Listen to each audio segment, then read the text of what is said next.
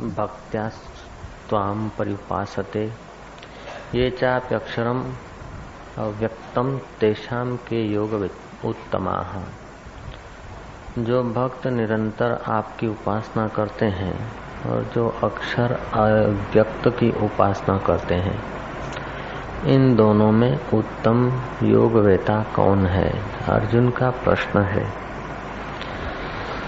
सगुण साकार का उपासक श्रेष्ठ है कि निर्गुण निराकार का उपासक श्रेष्ठ है? अर्जुन प्रश्न करते हैं, केवल अर्जुन का ही प्रश्न नहीं है। ये आज भी मानव के मन में ये प्रश्न होते रहते हैं कि भगवान साकार की उपासना ठीक है कि निराकार की ठीक है? अमृत का दरिया, अमृत का सागर और अमृत की आचमन। आचमन का स्वाद ठीक है कि सागर का स्वाद ठीक है? स्वाद दोनों का एक है। स्वर्ण के बड़े पर्वत का कस और एक टुकड़े का कस दोनों एक प्रकार के होते हैं। ऐसे ही खंड की उपासना और अखंड की उपासना। उपासना में रस दोनों को आता है। खंड वाले को भी आता है, अखंड वाले को भी आता है। खंड वाला प्रारंभ है, अखंड वाला अंत है। लेकिन उपासना का जब प्रश्न है तो जो निर्गुण की उपासना करते और साकार की उपासना करते तो उपासना में, उपासना किसकी श्रेष्ठ है? ये अर्जुन प्रश्न पूछता है। अक्षर की या अक्षर की, साकार की या अक्षर की? अक्षर माना जो क्षर न होता हो, जो परिवर्तित न होता हो, जो बदलता न हो। उसकी उपासना श्रेष्ठ है कि रूप, लावण्य और माधुर्य से भरे हुए लीला पुरुषोत्तम, मर्यादा पुरुषोत्तम इष्ट देव की लीलाएँ, उनका विग्रह स्वरूप आदि का चिंतन श्रेष्ठ है। सच पूछो तो हर व्यक्ति की अपनी क्षमता, अपनी योग्यता होती है। आप नाव से रिलीफ रोड नहीं जा सकते। रिलीफ रोड जाने के लिए स्कूटर ठीक है, लेकिन उस पार जाने के लिए यहीं से उस पार जाना होता नाव ज़्यादा ठीक है। इस किनारे से उस किनारे जाना हो तो नाव उत्तम है। लेकिन यहाँ से रिलीफ रोड जाना हो तो स्कूटर उत्तम है। यहाँ से कलोल जाना हो तो बस उत्तम है, और यहाँ से दिल्ली जाना हो तो ट्रेन उत्तम है, और यहाँ से अमेरिका जाना हो तो जहाज़ उत्तम है। आपके पास पैसे ज़्यादा हैं तो आपके लिए जहाज़ उत्तम है, हवाई जहाज़ उत्तम है, और पैसे कम है तो आपके लिए स्टीमर उत्तम है। तो साधक की अपनी अपनी योग्यता, जैसे साइकिल 60 मील की गति से नहीं भाग सकती और कार साइकिल की गति से सतत चलाई नहीं जा सकती। ऐसे जिसके चित्त की जितनी तीव्रता हो, जितनी क्षमता हो, जितनी ग्रहण शक्ति हो तड़फ हो, उसके लिए वही साधन उत्तम माना गया है। साधनों के बारे में वाद विवाद है। उन लोगों के जो साधन को मुख्य गिनते साधनकर्ता की कीमत नहीं। साधनकर्ता की जो योग्यता है उस योग्यता को ख्याल में रखकर यदि साधन का निर्णय हो तो सब अपनी अपनी जगह पर उत्तम है, श्रेष्ठ है। माँ के चार बच्चे हैं। एक को वो मालपुआ दूध में भिगाकर रखती और स्कूल जाते समय, भोजन के समय वही देती है। कॉलेज के पढ़ने वाले बच्चा है उसको मस्तिष्क का काम करना है, उसे घी, दूध, मक्खन, बादाम आदि देती है। दूसरे बच्चे को मोटे रोटे कर देती है और प्याज का एक टुकड़ा, दो टुकड़ा दे देती है, अचार दे देती है, वो खेत में जा रहा है, लू लग रही है। उसके लिए वो उत्तम है। तीसरा बच्चा है जिसने जुलाब ले रखा है, उसके लिए पतली खिचड़ी। और चौथा बच्चा जो है, चौथा बच्चा मालपुआ के लिए रो रहा है। रोटी के लिए रो रहा है, खिचड़ी के लिए रो रहा है। उसको न खिचड़ी मिलती है, न रोटी मिलती है, न मालपुआ मिलता है। चौथे बच्चे को दूध दिया जाता है और उस दूध में थोड़ा पानी मिलाया जाता है। उसके हाजमे का ख्याल रखकर, माँ तो एक है और सबको तृप्ति देने की उसकी मर्ज़ी भी है। फिर भी उनकी योग्यता के कारण अलग अलग उनका खुराक है। ऐसे ही माँ की माँ, वो जो परमात्मा है, वो तो एक अद्वितीय है। फिर भी हम लोग जो बच्चे हैं, हम लोगों की अपनी अपनी चित्त की क्षमता, योग्यता के अनुसार साधन, सामग्री अलग अलग है। हमें आत्मानंद की तृप्ति तो चाहिए। जैसे उन बच्चों को शरीर की भूख मिठाना है, ऐसे हम लोगों को सुख के लिए तड़पते हुए जीवों को परम सुख प्राप्त करके मन की भूख मिटाना है। हमारा लक्ष्य एक है, लेकिन साधक अनेक है। साधन को साधन समझकर यदि शुरुआत की जाए तो कोई आपत्ति नहीं। साधन को यदि साध्य समझकर बैठ ही रहते हैं तो उसमें गड़बड़ हो जाती है। महात्मा दो प्रकार का उपदेश दिया करते हैं। कुछ महापुरुष लोग ऐसे हैं जिनके पास हम जाएँ तो बाबा जी हम क्या करें? किसकी पूजा करें, भक्ति करें? वे पूछेंगे, तुम कौन से देव को प्रीति करते हो? तुम्हें कौन इष्ट लगता है? जैन बोलेगा, महावीर, बोले बस महावीर भगवान है। महावीर जैसा भगवान दुनिया में होना मुश्किल है। महावीर का ध्यान करो। मौन रहते थे, थोड़ा मौन रहा करो। दुख सुख में समान रहते थे, सम रहा करो। महावीर का पूजा क्या करो, उनका ध्यान क्या करो? कृष्ण का भक्त है कि अरे, कृष्ण का नाम सुनते ही आदमी का चित्त आकर्षित हो जाता है। कृष्ण सदा विषम परिस्थितियों में सम रहे हैं। कृष्ण जैसा देव, वंदे कृष्णम जगत गुरु जगत का गुरु है, कृष्ण साकार भी है, निराकार भी है, आनंद स्वरूप भी है, प्रेम स्वरूप भी है, वक्ता भी है, श्रोता भी है। शिष्य की जगह पर शिष्य का पाठ अदा कर देते हैं, गुरु की जगह पर गुरु भी ऐसे ही कि उनकी बराबरी कोई नहीं कर सकता। विनोद में ऐसे हैं कि नटखटिया, ऐसा नटखट करता है कि आज तक कोई नट हुआ ही नहीं। और गप्पीदास भी ऐसे ही हैं कि बस इनकी बराबरी कोई गप्पा भी नहीं लगा सकता। और सच्चे भी ऐसे हैं कि इनकी सच्चाई की तुलना कोई कर नहीं सकता। कृष्ण बस बस। अरे, मैं भी कृष्ण की पूजा करता हूँ। यार, कृष्ण ही सर्वश्रेष्ठ है। आया कोई भक्त शिव का? बोले, ओ, शिव जी, और तो सब देव हैं। शिव जी महादेव है। वो देवों के देव है। तो तुम्हारी जिस इष्ट में श्रद्धा है, उस इष्ट के प्रति तुम्हारा भाव विशेष जागृत करके। लोग बोलते हैं, अंधश्रद्धा। हकीकत में श्रद्धा उसका नाम है कि देखकर तो किसी चीज़ को कोई मान ले। किसी का गुण या किसी का स्वाद लेकर उसका चिंतन करना बड़ी बात नहीं है। लेकिन तुमने उसके गुण नहीं देखे, उसको मिले नहीं, देखा नहीं, और फिर यदि उसका चिंतन करते हो तो ये और ज़्यादा योग्यता है। और ये योग्यता बिना श्रद्धा के, बिना भाव के नहीं आती। भगवान यहाँ कहते हैं कि जो परम श्रद्धालु, नित्य युक्त रहकर मुझमें अपना मन आविष्ट कर देते हैं और मेरी उपासना करते हैं वे मेरे मत में उत्तम योग वेता है। नित्य युक्त होते हैं।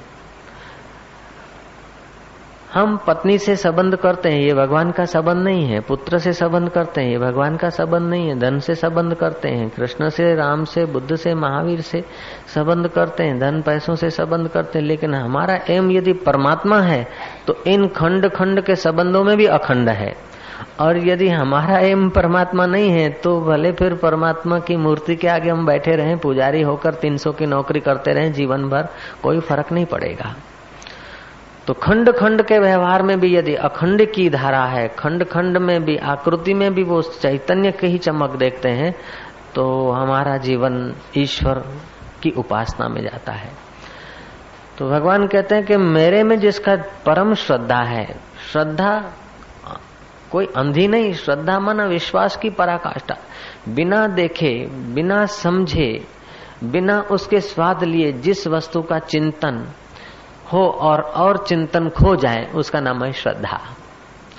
जिसका चिंतन करते करते, जगत का चिंतन भूल जाए, जिसका चिंतन करते करते, महाराज तुम्हारी उपासना चाहे राम की हो, चाहे रहमान की हो, कृष्ण की हो, चाहे क्राइस्ट की हो, बुद्ध की हो, चाहे महावीर की हो तुम्हारी उपासना देवी की हो चाहे देवता की हो, लेकिन तुम्हारी उपासना का फल राग द्वेष कम होना है। सारी उपासनाएँ तुम्हारा राग द्वेष कम होता जाए, जगत की इच्छाएँ और वासनाएँ घटती जाए, और बिना इच्छा और वासनाओं के तुम्हें निरामय सुख के स्वाद के द्वार खुलते जाए, यही सारी साधना और उपासनाओं का फल है। सर्वा कर्मा अखिलम पार्थ ज्ञाने न परिसमाप्यते। ये जब राग द्वेष कम होगा तो तुम्हारे अंदर तुम्हारे भीतर का ही ज्ञान का दरिया, सुख का दरिया भीतर ही विकसित होगा। आदमी परम स्वतंत्रता का अनुभव करता है। तो कुछ महात्मा ऐसे होते हैं जो तुम्हारे इष्ट अथवा तुम्हारी रुचि देखकर उस साकार स्वरूप का विशेष श्रद्धा तुम्हारे में फूक कर, साकार स्वरूप का मनन, चिंतन, सेवा, पूजा, स्नान, पंचामृत, उत्सव आदि, कृष्ण के भक्त को जन्माष्टमी, शिव के भक्त को शिवरात्रि, महावीर के भक्त को महावीर जयंती, झूलेलाल के भक्त को झूलेलाल की महिमा आदि आदि कर कर भी महात्मा तुम्हारा अनेक से चित्त हटाकर एक इष्ट में केंद्रित कर देते हैं। ओम ओम। कुछ महात्मा ऐसे होते हैं उनसे पूछो कि महाराज, ईश्वर क्या है? कहाँ है? कैसा है? क्या करता है? वो बोलेंगे, मैं ही परमात्मा हूँ, तेरे सामने हूँ, मेरी ही पूजा कर, मेरे कोई देख, मेरे कोई सुन, मेरे कोई समझ, जो मैं करता हूँ उचित और नहीं करता हूँ, अनुचित है। कृष्ण इस प्रकार के महात्मा है। अर्जुन को कहते, तू मेरा ही पूजन कर, मेरा ही यजन कर। तू मेरे परायण हो जा। रमण महर्षि के इर्द गिर्द दो प्रकार के व्यक्ति थे। जिनका मन साकार में विशेष लगता था। वे रमण महर्षि को भगवान कह के उपासना करते थे। और जिनकी बुद्धि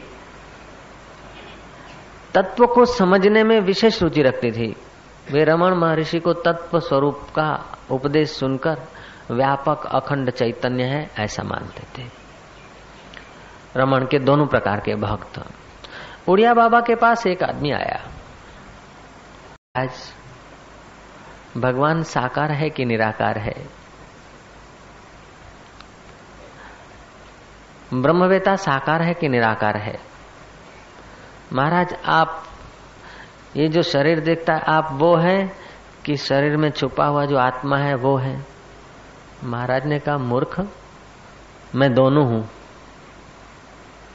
मैं दोनों हूँ। ये शरीर भी ब्रह्म है। मैं शरीर सहित ब्रह्म हूँ। शरीर को छोड़कर ब्रह्म नहीं हूँ। शरीर को हटाने की प्रक्रिया तो जिज्ञासुओं को दी जाती है कि नाम और रूप का त्याग करके कहीं संसार में न फंस जाए, उसलिए नाम रूप का बाध करा के तत्व का उपदेश जिज्ञासु को दिया जाता है।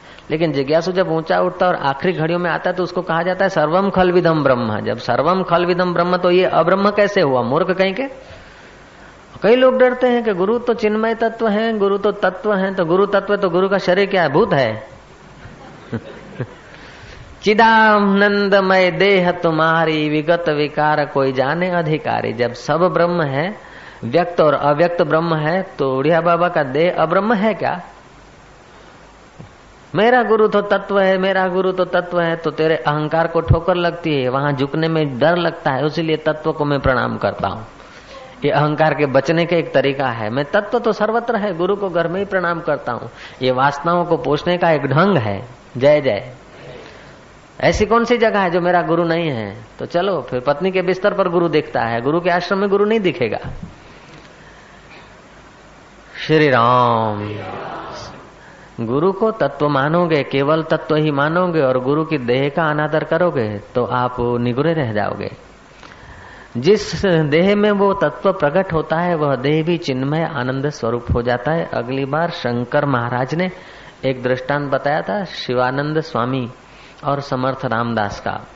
सच पूछो, शिवानंद का ये प्रसंग नहीं है, शिवाजी महाराज का, लेकिन समर्थ रामदास का आनंद नाम का एक शिष्य था। उसने वो फोड़ा चूसा। फोड़ा तो क्या आपूस केरी थी? चूसते चूसते। उसको मज़ा आ गया। कथा तो लंबी है, आपने सुनी है।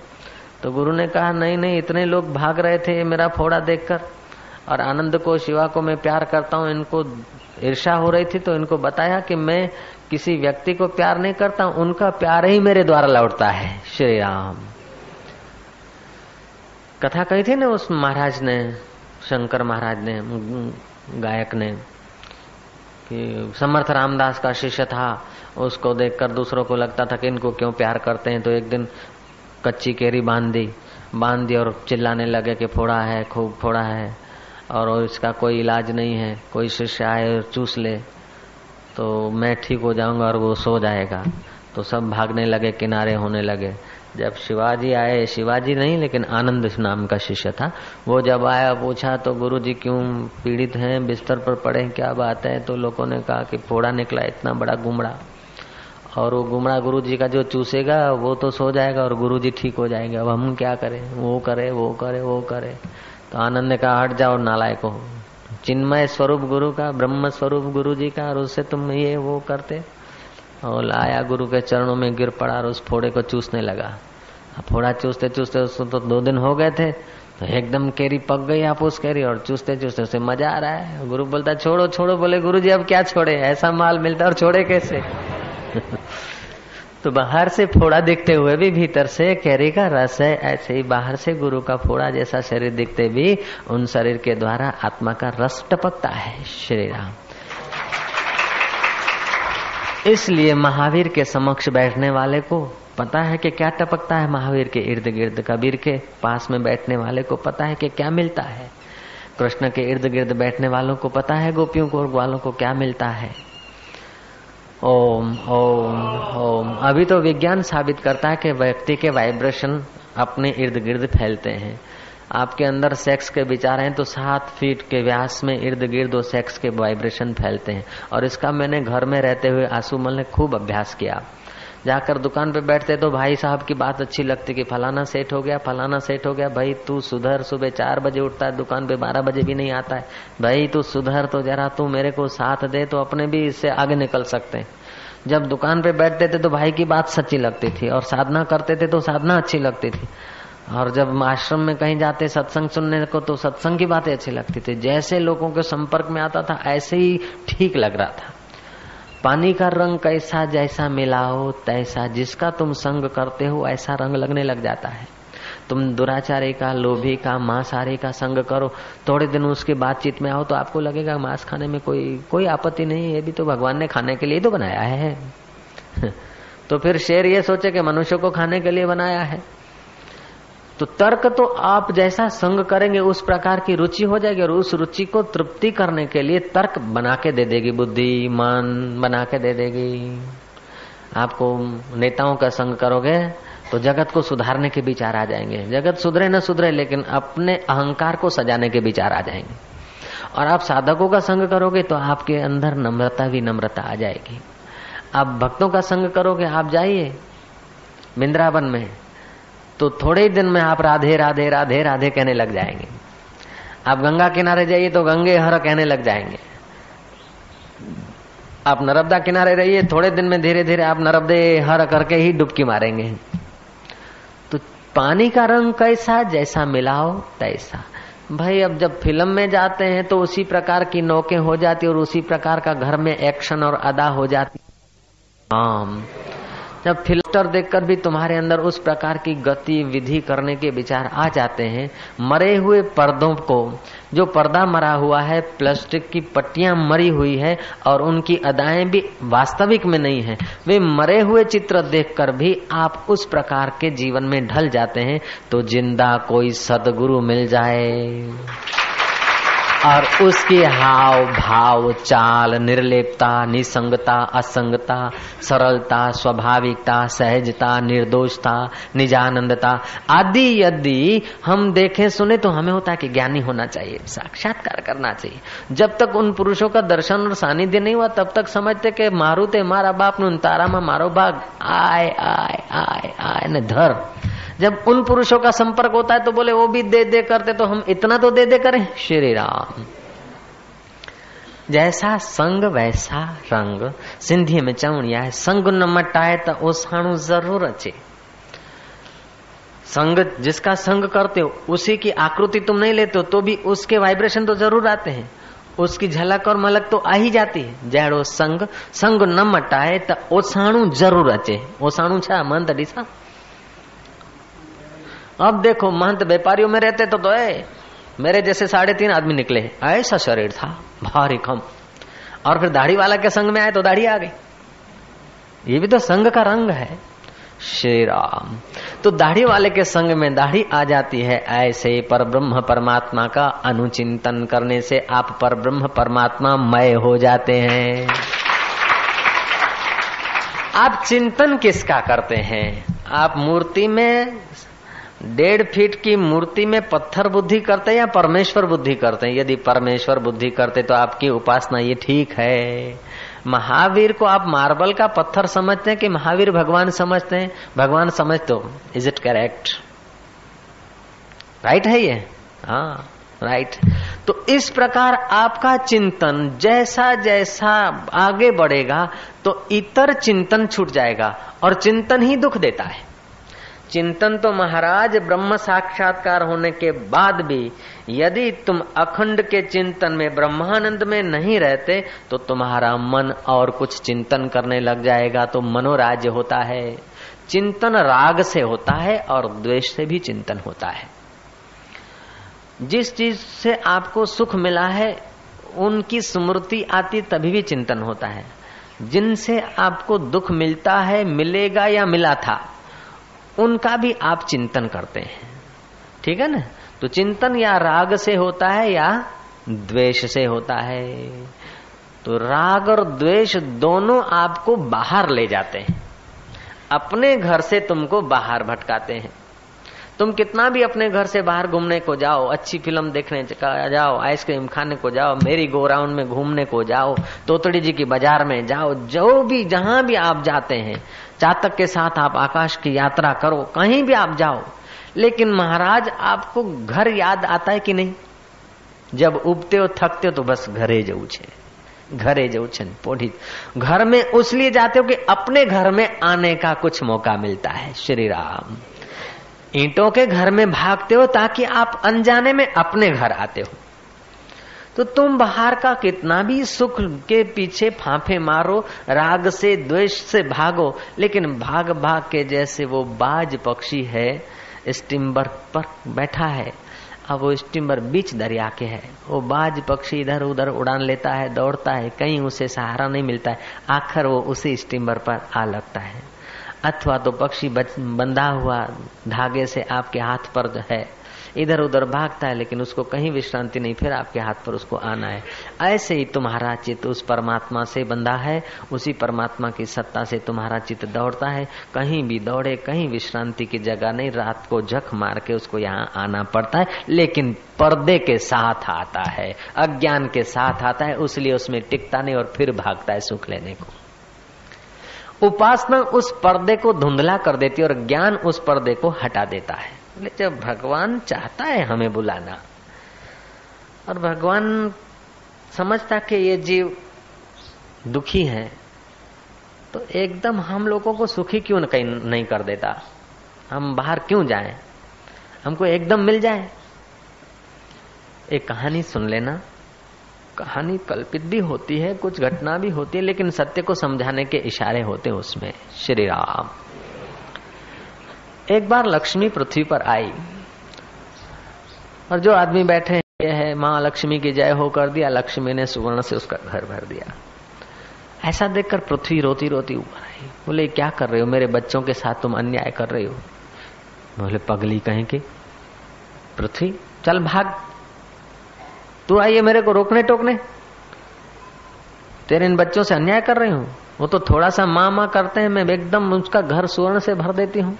उन्हें सोना सोना से बस धन से भर देती हूँ। पृथ्वी ने कहा कि वो थोड़ा सा मांगे और तुरंत तुम उनको वस्तुएँ दे दोगे तो उनके अंदर छुपी हुई जो पुरुषार्थ करने की शक्ति है ना, वो विकसित नहीं होगी। वे पराधीन हो जाएँगे बिखमंगे हो जाएँगे, स्वामी नहीं बन पाएँगे। श्री राम। पुरुषार्थ करने की उनकी योग्यता नष्ट हो जाएगी। तुम कृपा करके मृत्यु लोक से चले जा, लक्ष्मी, तू तो नारायण के चरणों में शोभा देती है, जो आत्म आत्मरामीय है, ये तो विषय रामी है, ये जो मांगेंगे तू देती जाएगी तो मेरे बच्चों का सत्यानाश हो जाएगा। लक्ष्मी ने सुना, अनसुना कर दिया। थोड़े ही दिनों में घर घर में सुवर्ण की थालियाँ, सुवर्ण के कटोरे, ये, वो, पाटले, सोना सोना। हो लोगों ने देखा, अब सोना ही सोना है, इतना मेरे घर में सोना है, अब खेत में जाने की ज़रूरत क्या है, हल चलाने की ज़रूरत क्या है? अपने घर में तो लाखों रुपए का सोना पड़ा है, अब मजूरी कौन करता है? निदान बारिश आई, लोगों ने हल न जोते, दाने न बोए, पड़ा था थोड़ा बहुत दान, खाते थे और सोने के आसरे पड़े रहे। बारिश हुई, जंगल हो गया, जो खेत थे उसमें तो बस शेढ़ा होता है, दस पाँच फुट का, सारा खेत शेढ़ा शेढ़ा हो गया। धन धान्य कुछ हुआ नहीं, चौमासा बीता, अनाज मिले नहीं, हाय हाय। लोग आक्रांत करते हुए अनाज बिना छाती पर सोने रखते रखते मर गए। पृथ्वी रोती हुई गई ब्रह्मा जी के पास के लक्ष्मी को इधर आने की कुछ स्टे ऑर्डर कर दीजिए। इसके लिए कोई स्टे ऑर्डर दीजिए, नहीं तो मेरा सब व्यवहार इधर उधर हो जाता है। ब्रह्मा जी ने समाधि लगाकर देखा कि उचित है कि बिना परिश्रम के मूर्खों को कुछ चीज़ मिलना नहीं चाहिए। हर चीज़ का दाम चुकाने से उसकी कदर होती है और उसका स्वाद भी आता है।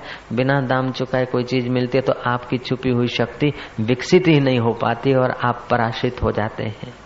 श्री राम, बिना मेहनत के आप यदि भोजन करते वो भी नहीं पचता है नारायण। बिना भोजन तैयार है, सुपाच्य लेकिन चबाने की भी मेहनत आप ठीक से नहीं करते तो कुपाच्य हो जाता है।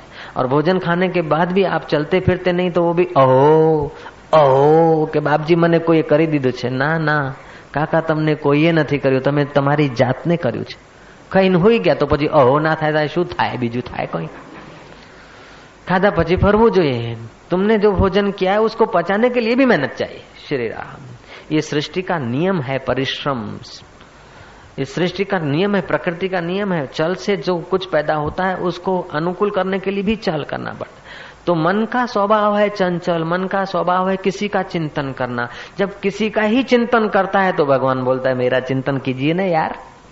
श्री राम जब किसी की उपासना करता है, पत्नी की, पुत्र की, रुपयों की, पैसों की तो भगवान बोलता है, मेरी उपासना कीजिए ना।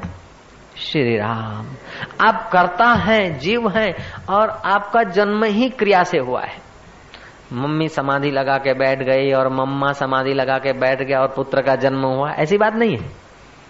मम्मी में भी क्रिया आई, मम्मा में भी क्रिया आई, पप्पा में और पप्पी में, डैडी में और डेडा में क्रिया आई और उससे ही तुम्हारा भी स्टार्ट हुआ है। तो आपका ये सारा शरीर, ज्ञानी हो, अज्ञानी हो, एक क्षण भी बिना कर्म के नहीं रह सकता है। श्री राम। तो बोले बड़े बड़े संत कुछ भी नहीं करते हैं। बड़े बड़े संत कुछ भी नहीं करते हैं, समाधि में बैठे हैं तो समाधि भी करते हैं। जय जय। कुछ भी नहीं करें तो मन मनोराज में चला जाएगा। इसलिए मनोराज से हटाने के लिए प्रणव का जाप करते हैं। बाद में जाप छोड़ने का भी जाप कर देते हैं। जब छूट जाता है क्षण भर के लिए, कुछ न करने की अवस्था में आ जाता है, फिर खबरदारी रखते हैं। मनोराज तो नहीं हो रहा है, तंद्रा तो नहीं आ रही, नींद तो नहीं आ रही रसस्ता तो नहीं हो रहा है। अच्छा तो आपको कुछ न कुछ करना होगा, पुरुषार्थ करना होगा, आलस्य का नाम वेदांत नहीं है। अपितु कर्म करिए और उसमें सुख की बुद्धि न रखिए। सुख पाने की इच्छा से अथवा शत्रु को दुख पहुँचाने की इच्छा से आप कर्म न करिए, आपका कर्म करना स्वभाव है। आप कर्म करते जाइए। और हम लोगों का मन चिंतन किए बिना नहीं रह सकता। तो चिंतन होगा तो चिंतन या तो राग से होगा या तो द्वेष से होगा। तो राग का चिंतन भी तुम्हें बाहर बांधता है और द्वेष का चिंतन भी तुम्हें बाहर बांधता है, अपने से बाहर तुम्हें ले जाता है। और अपने से बाहर जितना भी हम रहते हैं, उतने तुच्छ हो जाते हैं और अपनी और जितना अधिक आते हैं, उतने हम महान हो जाते हैं। महाराज, राग से भी चिंतन होता है, द्वेष से भी चिंतन होता है, भय से भी चिंतन होता है, प्रेम से भी चिंतन होता है। घृणा से भी चिंतन होता है और प्रीति से भी चिंतन होता है।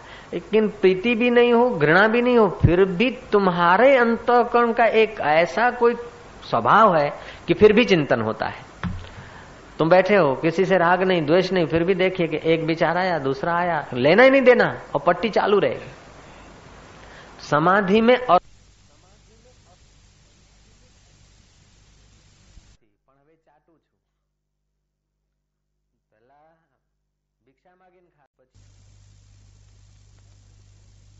यदि आप थोड़े पवित्र हो गए तो राग और द्वेष दोनों को हटाएँगे कि चलो जाने दो, जिसने जो किया मरने दो, भूल जाओ, स्वप्न है। कोई अच्छा मिला, कोई राग की बात आई तो भी स्वप्न समझ के टाल दिया, द्वेष की बात आई तो भी टाल दिया तो आप चुप होकर बैठ गए तो मनोराज चालू हो जाएगा। राग और द्वेष के बिना भी चिंतन चालू हो जाएगा। तो मनोराज्य में और समाधि में क्या फ़र्क है? मनोराज से जब आप उठेंगे तो आपके शरीर में थकान महसूस होगी। आप सोने की इच्छा करेंगे।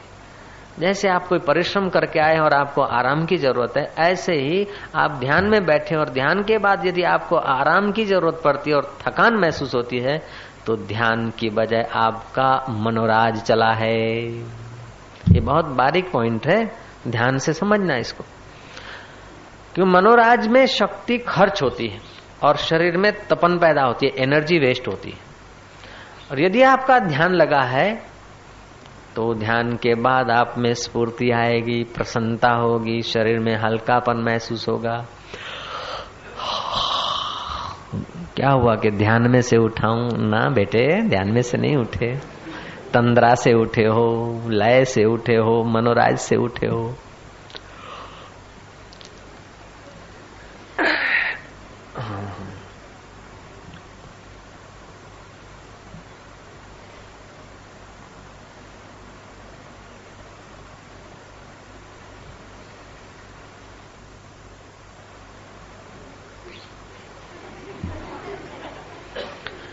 भीतर का रस इतना कमज़ोर है कि जरा सा मक्खी का डंक नहीं सह रहा है, श्री राम।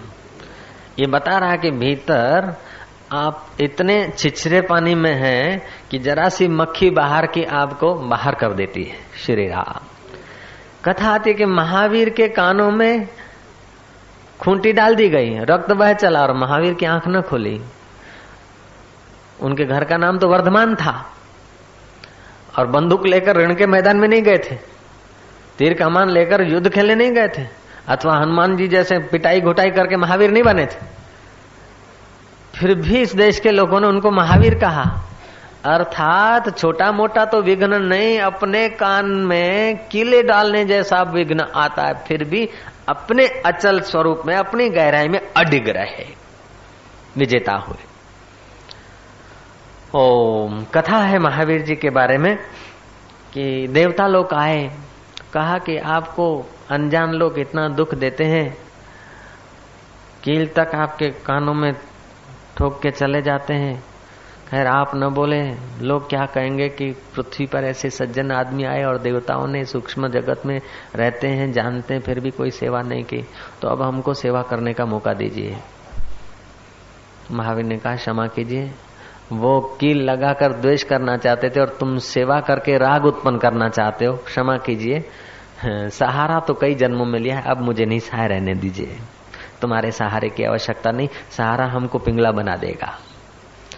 तो जो लोग भगवान का भजन करना चाहते और सेल्फ डिपॉजिट वॉल्ट की तैयारी करते हैं जो भगवान का भजन करना चाहते, लेकिन शादी वादी करके, बेटे पैदा करके और फिर बेटों को सब दे के और आराम से भजन करना चाहूँगा। वे पराश्रित और पराधीन मन के लोग भजन में सफल नहीं होंगे और बुढ़ापे में भजन तो करेंगे, लेकिन कैसा करेंगे? या तो घुटना दर्द करेगा तो घुटना बदलते रहेंगे, या तो बगासा खाते रहेंगे, या तो कौन क्या कर रहा है, उसकी फ़िक्र में मारे जाएँगे। श्री राम।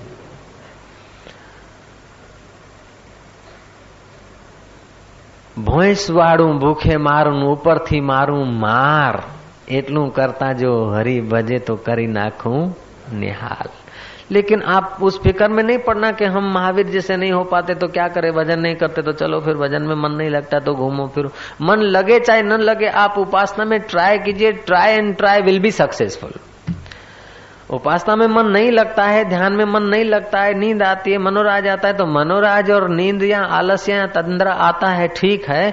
तो जगत की अपेक्षा, साधना की अपेक्षा, भगवान की मस्ती की अपेक्षा तो ये बहुत बेकार है।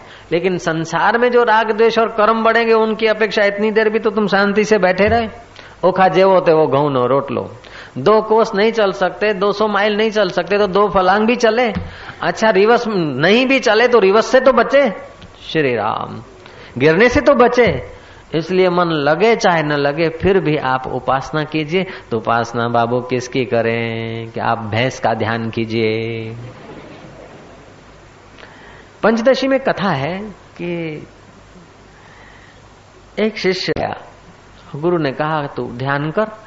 ब्रह्म परमात्मा के विषय में सुना है, लेकिन जब तक ध्यान करके वृत्ति सूक्ष्म न होगी, तब तक वृत्ति ब्रह्माकार न होगी। तो तू जरा चित्त को एकाग्र कर। चला गया शिष्य गुफा में। दो चार दिन के बाद फिर घूमते घामते गुरु आए, बोले, बेटा, क्या हाल है? बोले गुरु जी क्या बताऊँ? सदगुरु के आगे मज़ाक करना पाप तो है ही है, लेकिन झूठ बोलना महापाप होता है। साधारण आदमी के साथ भी झूठ बोलना तो पाप है, लेकिन जितना महान पुरुष, उतना उनसे अभद्र व्यवहार, उतना खतरा पैदा करता है।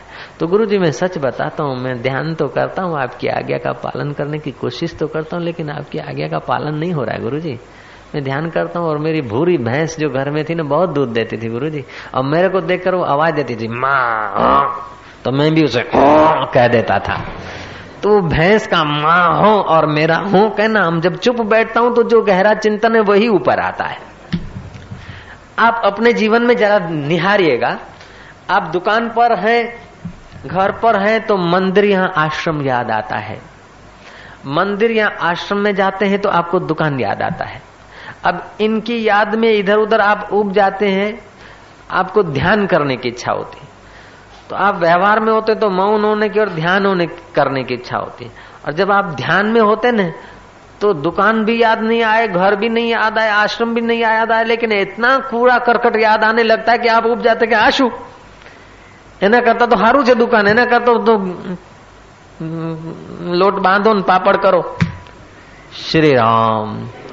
तो आप जब अकेले बैठते हैं तो वर्तमान के विचार भी आ सकते हैं भूत के विचार भी आ सकते हैं और वर्तमान और भूत में आप कल्पना भी नहीं कर सके ऐसे विचार की पट्टी भी चालू हो जाती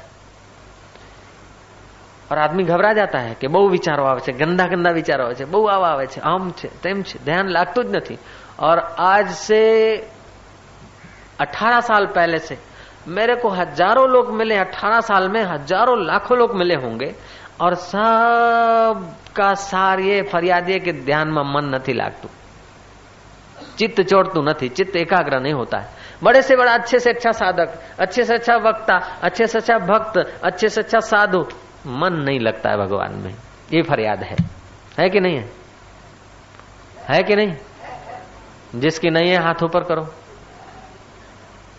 બધા નીચે લેહો श्री राम भगवान में मन नहीं लगता। समझते कि संसार असार है। अंत में एक मृत्यु के झटके से सब छूट जाएगा। परसों इधर एक सम्राट आया था अपने आश्रम में। एक राजा आया था। परसों आया था ना? तो उसके पीठ पर कुछ ऐसे घा पड़े थे। मेरे को बड़ा वैसे हृदय भर गया। तो व्यंजन व्यंजन मना मंगा कर मैंने उसको जितना ये था, योगी जो आता था उसको जरा सेवा कर दिया। उस सम्राट को सब बहुत सारे साधकों ने देखा। घा पड़ गए थे। कि बाबू, सम्राट और घा पड़ गए थे कि हाँ वो सम्राट भी जैसा तैसा नहीं था। वो तो महाराज स्वर्ण के बर्तनों में भोजन करने वाला व्यक्ति था। और उसको चमर जुलाने वाली दासियाँ, उनको भी अच्छे अच्छे चमकते हुए हीरे जड़ित गहने पहरे हुए थे। वो भी इस जमाने के लाख, दो लाख रुपए के गहने रख सकती थी। ऐसी दासियों के द्वारा उसको चमर डोलते थे। और जब वो उठता था, तख्त से जाता था तो गिलम बिछा हुआ रहता था। भोजन करता था, सुवर्ण के बर्तन होते और दास दासियाँ झल्ली हाँकते थे। पंखे नहीं थे उस जमाने। चयन करता था तो फूलों की शैया सज जाती थी। वो ऐसा सम्राट था। अभी तो ऊँट होकर आया था। उसके पहले वो घीवर था। उसके पहले वो सम्राट था। माजी सम्राट आया था श्री राम और मैं पट्टे क्या हमारा कुछ लेना देना था? लात लगा के चला गया। मैं क्या बस अच्छा हुआ, निपटा लिया। छोटी सी लात लगी। लेट गया एकदम, सो गया था। ऊँट, अपने आश्रम में ऊँट आ जाए मलम पट्टी करवा के लात मार के चला जाए तो कुछ ऋणानुबंध होगा गए नहीं होगा। और वो सम्राट जैसा तैसा नहीं था, हमारे घर में कुछ भी नहीं है। उसके पास भविष्य की चिंता से मुक्त होने के लिए कितने रुपए थे, कितने गहने थे, कितना गाढ़ा हुआ धन था, राज्य कोई छीन ले, भाग भी जाए तो भी अपनी सुरक्षा और संभाल कर सके। इतनी सब तैयारी थी और वो सब तैयारी उसको काम नहीं आई और ऊँट होकर यहाँ बेचारे को आना पड़ा। तो तुम्हारी अकल से यदि तुम्हारा बचाव होता है, रामतीर्थ बोलते हैं एक गरीब धनवानो तुम अपने रोम रोम का बीमा उतरवा दो, तुम्हारे अपने नखे नख का बीमा उतरा दो, और एक रोम को एक बाल टूटे और आपको एक लाख रुपया मिले, फिर भी आप निश्चिंत नहीं है। जब तक निश्चिंत स्वरूप पर ब्रह्म परमात्मा की उपासना नहीं की, जब तक तुमने परमात्मा का चिंतन करके परमात्मा मय नहीं हुए, तब तक तुम्हारे रुपए तुम्हारी रक्षा नहीं कर सकते हैं, तुम्हारे मित्र तुम्हारी रक्षा नहीं कर सकती है, चमर डुलाने वाली रानियाँ और दासियाँ तुम्हारी रक्षा नहीं कर सकती, तुम्हारे वज़ीर तुम्हारी रक्षा नहीं कर सकते, परम सुरक्षित तो तुम्हारा आत्मा है, उस आत्मा में जब तक तुम्हारी यात्रा नहीं हुई, तब तक हे पढ़े हुए मूर्खों और निर्धन धनवानो तुम्हारा ये धन धन नहीं है, तुम्हारी ये विद्या विद्या नहीं, विद्या तो वह है जो विद्या तुम्हें राग द्वेष से मुक्ति दे, विद्या तो वह है जो तुम्हें जन्म मरण से मुक्ति दे। सा विद्या विमुक्त ओम। तो यहाँ कृष्ण के चरणों में अर्जुन कहता है कि भगवान हमने जाना कि उपासना के बिना कोई सार नहीं। और आपके विश्व रूप का दर्शन करते हुए हम तो दंग रह गए। क्या वो आपका वास्तविक स्वरूप है कि हमको आकर्षित करने के लिए, हमारे मन को लगाने के लिए थोड़ी देर का झपकारा है? यदि झपकारा है, मायावी है तो इसका चिंतन करने से हमें लाभ होगा कि नहीं? और यदि वास्तविक है तो इसका चिंतन किस प्रकार किया जाए? तब जगत बंधु श्री कृष्ण कहते हैं कि, अर्जुन तेरी बुद्धि सचमुच में पैनी है, तेरी बुद्धि सचमुच में सूक्ष्म हुई है। तेरा सौभाग्य चमका है लोगों के कल्याण के लिए। तूने सुंदर पूछा है, अर्जुन, तेरे कल्याण में अब फ़र्क ही क्या? तेरे कल्याण में अब चिंता की बात क्या?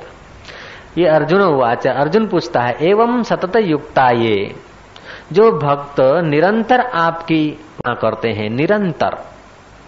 आप नींद में तो निरंतर नहीं कर सकते अंतर बिना उपासना। तो जो भी करेंगे तो मन से करेंगे। और मन नींद में सो जाता है, शरीर के साथ जुड़ जाता है, जड़ी भाव को प्राप्त हो जाता है। जब शरीर को हिलाओ, तब मन जागता है। और भगवान अर्जुन बोलता है, जो निरंतर करते हैं, अंतर भी ना। नींद में तो अंतर आ जाएगा। दुकान पे करते करते, हरी हरी हरी हरी, करते करते धंधा करो, हो सकता है। महावीर महावीर महावीर करते हो, लेक्चर दो लोगों को, ये भी संभव नहीं है मलुक चंद कॉलेज में जाकर लेक्चर दो और महावीर महावीर करते रहो तो या तो महावीर बोलोगे या तो लेक्चर बोलोगे। आटा भी फकते जाए और गाना भी गाते जाए, या तो आटा फकना होगा, या तो गाना गाना होगा। श्री राम। तो यहाँ बोलते निरंतर जो तुम्हारा चिंतन करते हैं, योगी हो, उसको भी नींद आती है, करनी पड़ती है। पहले के जमाने में नींद नहीं थी। समाधि और जागृत था। जब आदमी उतरा नीचे, पतन हुआ, तब नींद और स्वप्न चालू हो गया। श्री राम। अर्जुन बोलता है, जो आपका निरंतर चिंतन करते हैं, समाधि में भी तो चिंतन नहीं होगा जो भक्त निरंतर आपकी उपासना करते हैं और जो अक्षर अव्यक्त की उपासना करते हैं, इन दोनों में उत्तम योगवेता कौन है? ये अर्जुन का प्रश्न है। जो अव्यक्त अक्षर जिसका क्षय न हो, उस अक्षर परमात्मा का में जो योग करते, मिलते हैं, वे उत्तम है, अथवा आपका जो चिंतन करते हैं, वे उत्तम है। महाभारत में एक कथा आती है श्री राम रुकमण ने उत्सव किया। उत्सव में तो सब व्यक्तियों की जाने माने व्यक्तियों की हाजिरी की ज़रूरत रहती है। कृष्ण ने देखा कि रुक्मणी अपना जन्म महोत्सव मना रही, कोई उत्सव मना रही है। अब मेरे को तो खाने पीने का ये वो खूब मिलेगा, लेकिन मेरा प्यारा मित्र अर्जुन कहाँ है? जरा देखो। तो अर्जुन को ढूँढने गए। निदान अर्जुन को ढूँढने गए तो देखा कि अर्जुन हो अपने उसमें सो रहा है। कृष्ण धीरे धीरे गए, मित्र भाव है। मज़ाक करके उठाऊँगा। कित किताड़ी तो करे से? श्री राम। गली गली करूँ? जो कृष्ण धीरे धीरे कृष्ण अर्जुन के निकट बैठे गली गली करने का हाथ विचारे किया तो देखा कि अर्जुन के श्वासोश्वास में कृष्ण कृष्ण कृष्ण कृष्ण कृष्ण कृष्ण चल रहा है। कृष्ण बड़े प्रसन्न हुए कि आज तक नाम संकीर्तन तो मैंने सुना है, अब श्वास संकीर्तन में सुन रहा हूँ। ये है सतत चिंतन। तुम्हारा चिंतन मन से न हो, चिंतन इतना गहरा हो कि मन तुम्हारा सो जाए तो तुम्हारे प्राण वो कार्य शुरू कर दे। जैसे जगत का तुम तीव्र चिंतन करते हो तो तीव्र व्यवहार करते करते आप तो सो जाते हो फिर बाद में सपने में भी आप लेते देते रहते हो आप या વેચી નાખ્યું લઈ લીધું મૌન મંદિર में होते तभी भी चिंतन होता है कि વેચી દેવાનું મૌન મંદિર થી નીકળ્યા ને તરત કે વેચી દે વેચી मार तो जैसे आप मौन मंदिर में होते हुए भी जगत का चिंतन करते, ऐसे दिल के मंदिर में, निद्रा के मंदिर में होते हुए भी आपके प्राण उस इष्ट का चिंतन करने लगते हैं। अर्थात मन से भी एक अंतर मन की यात्रा में चिंतन सतत होता है। श्री राम। निदान, रुक्मणी ने देखा कि वो अर्जुन को लेने गए। अर्जुन तो नहीं आया, स्वयं भी नहीं आया। क्या बात है? उत्सव में तो सब लोग आते थे, देखा कि अब नारद जी को भेजा जाए। नारद जी जरा काम कीजिए ना। उनको बुला लाइए उनके मित्र को लेने गए, स्वयं ही बैठ गए, जरा बुला लाइए। उनका कोई भरोसा नहीं हो तो मस्त है। जहाँ गए वहीं के हो जाएँगे, तुम जरा हिला डुला के उनको यहाँ ले आइए, उत्सव हो रहा है। और जैसे चाँद के बिना तारे फीके हैं, वर के बिना बारात फीकी है, ऐसे कृष्ण के बिना फिर उत्सव भी तो फीका होगा तो कृष्ण को अर्जुन को आप ले आइए। तो नारद आए, देखे तो हो अर्जुन सोया हुआ और कृष्ण पास में बैठे और बड़ा ध्यान से कुछ सुन रहे हैं। आवाज़ कुछ नहीं आ रहा है। धीरे धीरे गए कि क्या सुन रहे हो? तो कृष्ण ने इशारा दिया, तू भी सुन। और अर्जुन को सुनाने लग गया, श्वासोश्वास में ध्वनि। नारद कहता क्या चिंतन है? कृष्ण बोलते डोंट स्पीक बोलो मत मेरे प्यारे की नींद खुल जाएगी। इसका मन शरीर से साथ जुड़ा है, मन खो गया है, फिर भी ये नहीं खोया है, इसका चिंतन नहीं खोया है, सतत मेरा प्यारा है। नारद कहता है, जो तुम्हारा प्यारा है, वो विश्व का प्यारा है, मैं वीणा के साथ इसका ताल देता हूँ। उसका श्वासोश्वास चल रहा था, कृष्ण कृष्ण तो नारद वीणा पर धीरे धीरे हाथ कर रहे नारद भूल ही गए, मैं बुलाने आया था। और जहाँ सुख मिलता है ना, वहाँ फिर राग और द्वेष शांत हो जाता है, लाला।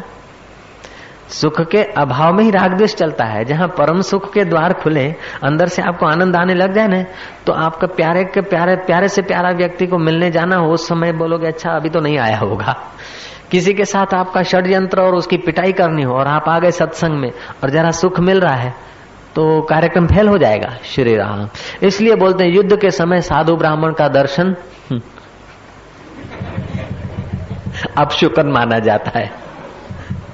युद्ध के समय संत और महात्मा और ब्राह्मण का दर्शन अपशुकन माना जाता है। क्योंकि ब्राह्मण ब्रह्म चिंतन करता है, साधु अपने सत्य स्वरूप में रहता है, उनके दर्शन से, उनके वाइब्रेशनों से आपके अंदर जो द्वेष है, वो ठंडा हो जाएगा। और द्वेष ठंडा हो जाएगा तो युद्ध मज़े से नहीं होगा। तो आप हार जाओगे। इसलिए युद्ध के समय कभी भी साधु का दर्शन करने मत जाना।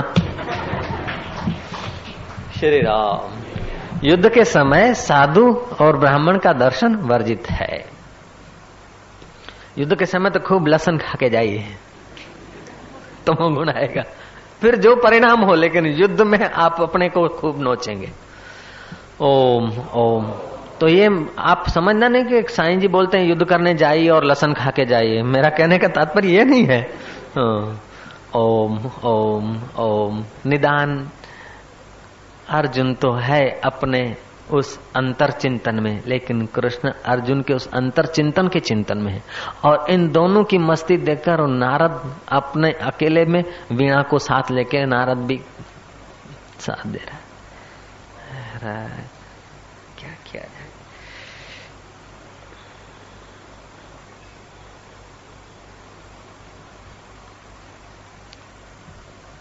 नारद आया नहीं, नारद आया नहीं, नारद आया नहीं, कृष्ण आया नहीं, अर्जुन आया नहीं, टाइम हुए जा रहा है। अरे सत्यभामा तू जा जरा देखिए, ले आइए, जा। भेजा सत्यभामा को रुक्मणी। सत्यभामा देखती कि ये वो सोया हुआ है, वो कान देकर सुन रहा है, और यूँ वीणा बजा रहा है। बात क्या है? नारद ने कहा। सत्यभामा देखा कि उस श्वासोश्वास से कृष्ण कृष्ण चल रहा है। महाराज सत्यभामा गाने लगी। सत्यभामा गाने लगी तो कृष्ण भूल गए कि अर्जुन की नींद न टूट जाए। कृष्ण नाचने लगे, सत्यभामा गाने लगी और अर्जुन बीणा बजाने लगे। ये है सतत युक्त व्यक्ति के वाइब्रेशनों का प्रभाव। श्री राम। तो जो प्राणों से सतत युक्त होता है, उसका इतना असर यदि हो सकता है तो जो स्वरूप से सतत युक्त हो गया, उसका कितना असर हो सकता है? लाला, जरा सोचिए ना। अनन्य चिंतो माम ये जना पर्युपासते तेषाम नित्य अभियुक्ता नाम योग क्षेम वहामी हम जो अनन्य भाव से मेरा चिंतन करते हैं तो अनन्य भाव से चिंतन करते हैं तो मुझे फिर उनका योग क्षेम वहन करना पड़ता है। और वहन शब्द की जगह पर ददामी लिख दिया एक दर, एक बार श्रीधर स्वामी ने। श्रीधर स्वामी की टीका प्रसिद्ध है गीता के जगत में श्रीधरी टीका। तो श्रीधर स्वामी ने भगवत गीता की टीका लिखते लिखते इसी श्लोक पर जरा गौर विचार किया। तो श्रीधर स्वामी को लगा कि भगवान कहते हैं, जो मेरा अनन्य भाव से, सतत, अन्य नहीं, अनन्य। व्यवहार तो अन्य अन्य में, लेकिन अन्य अन्य में छुपा हुआ जो अन अन्य व्यवहार तो घड़े अनेक, लेकिन घड़ों में छुपा हुआ आकाश एक। तरंगे अनेक, लेकिन पानी एक। श्वास अनेक, लेकिन श्वास का आधार एक। सृष्टियाँ अनेक, लेकिन चैतन्य एक। ऐसे ही जो मेरा अनन्य भाव से चिंतन करता है, उसका योग क्षेम, योग माना अप्राप्य वस्तु प्राप्त करा देता हूँ, मिला देता हूँ उसको जो आवश्यकता है उसके उत्थान के लिए, खान की, पान की, साधनों की, किताबों की, गुरुओं की, वो मैं सेट कर देता हूँ। क्षेम माना उनकी फिर रक्षा भी करता हूँ। सेठ को कोई चीज़ लानी है तो पैसा कमाना है, फिर उस चीज़ को खरीदने जाना है, और फिर वो चीज़ नष्ट न हो जाए, उसकी रखवाली करना है। लेकिन जो भगवान का अनन्य भाव से चिंतन करता है, उसको चीज़ लाने के लिए पैसा कमाने की ज़रूरत नहीं पड़ती। और चीज़ लाने के लिए बाज़ार में जाने की भी ज़रूरत नहीं पड़ती, और चीज़ को संभालने के लिए टाइम देने की भी ज़रूरत नहीं पड़ती। ये सब और लोग कर लेते हैं। श्री राम। समझ में आ गया ना बात को? जो भगवान का अनन्य चिंतन करता है, उसको चीज़ लाने के लिए पैसों की कमाने की ज़रूरत नहीं पड़ती। उसको जिस चीज़ की आवश्यकता है, पहले वो चीज़ आएगी, बाद में उसको आवश्यकता प्रतीत होगी। श्री राम। अनन्य चिंतयंतो माम ये जना पर्युपासते तेषाम नित्य अभियुक्ता नाम योग क्षेम वाहामी हम ये श्लोक है भगवद गीता का। श्रीधर स्वामी ने कहा योग क्षेम वहामी, वहन करना, उठाना। भगवान मजदूर थोड़े हैं। भगवान तो दाता है। भगवान ने युद्ध के मैदान में, युद्ध के वाइब्रेशनों में आकर अपने को मजूर मान लिया होगा। ये भगवान ने जरा गलती कर दी है, जल्दबाजी कर दी है। योगक्षेम वहामी हम की जगह पर ददामी हम होना चाहिए। तो श्रीधर स्वामी ने वहामी शब्द को चेका मार दिया और ददामी शब्द लिख दिया। ओम ओम ओम ओम ओम ओम ओम ओम। जब निदान ददामी शब्द लिखा और वो गए समुद्र पर स्नान करने को तो एक सुकुमल बालक सिर पर खिचड़ी की गठड़ी लेकर खिचड़ी माना दाल और चावल, मूंग की दाल और चावल का मिश्रण, उसको खिचड़ी बोलते हैं। खिचड़ी की गठरिया लेकर मिसिस श्रीधर के पास आए। लो, आज खिचड़ी के लिए है नहीं सामान, लो। उसने सहर्ष ले लिया और बच्चे से पूछा कि, सुकोमल बालक, इतना आकर्षक तेरा व्यक्तित्व है और तेरे चेहरे पर किसने मार मारा है? होठ सूज गए हैं, खून बह रहा है, क्या बात है? वो बच्चा कहता है कि अभी अभी श्रीधर स्वामी ने मेरे को मुँह पर मारा है। मिसिस श्रीधर बड़े दुखी हुए, बोले, आने दो उनको। बच्चा तो बैटरी देके चला गया। वो आए, श्रीधर स्वामी पत्नी बोलती कि आपको जरा भी कदर नहीं है, आपके अंदर इतना आवेश और क्रोध पतिदेव कैसे आ गया? एक सुकुमार बालक किसी का आया और घर में खाने भर को नहीं था और अपने पास खिचड़ी लेकर आया, रास्ते में आपको मिला और आपने उसको पिटाई की उसके मुँह में से रक्त बह रहा था। श्रीधर ने कहा हाँ मैं तो कोई बच्चा देखा नहीं, किसी को छुआ नहीं। बोले, नहीं नहीं, खिचड़ी लेकर आया था, बड़ा सुकोमल बालक था। बोले, फिर कहाँ गया? बोले, यूँ सीधा गया कहा किसके घर का था? बोले, मैं नहीं जानती।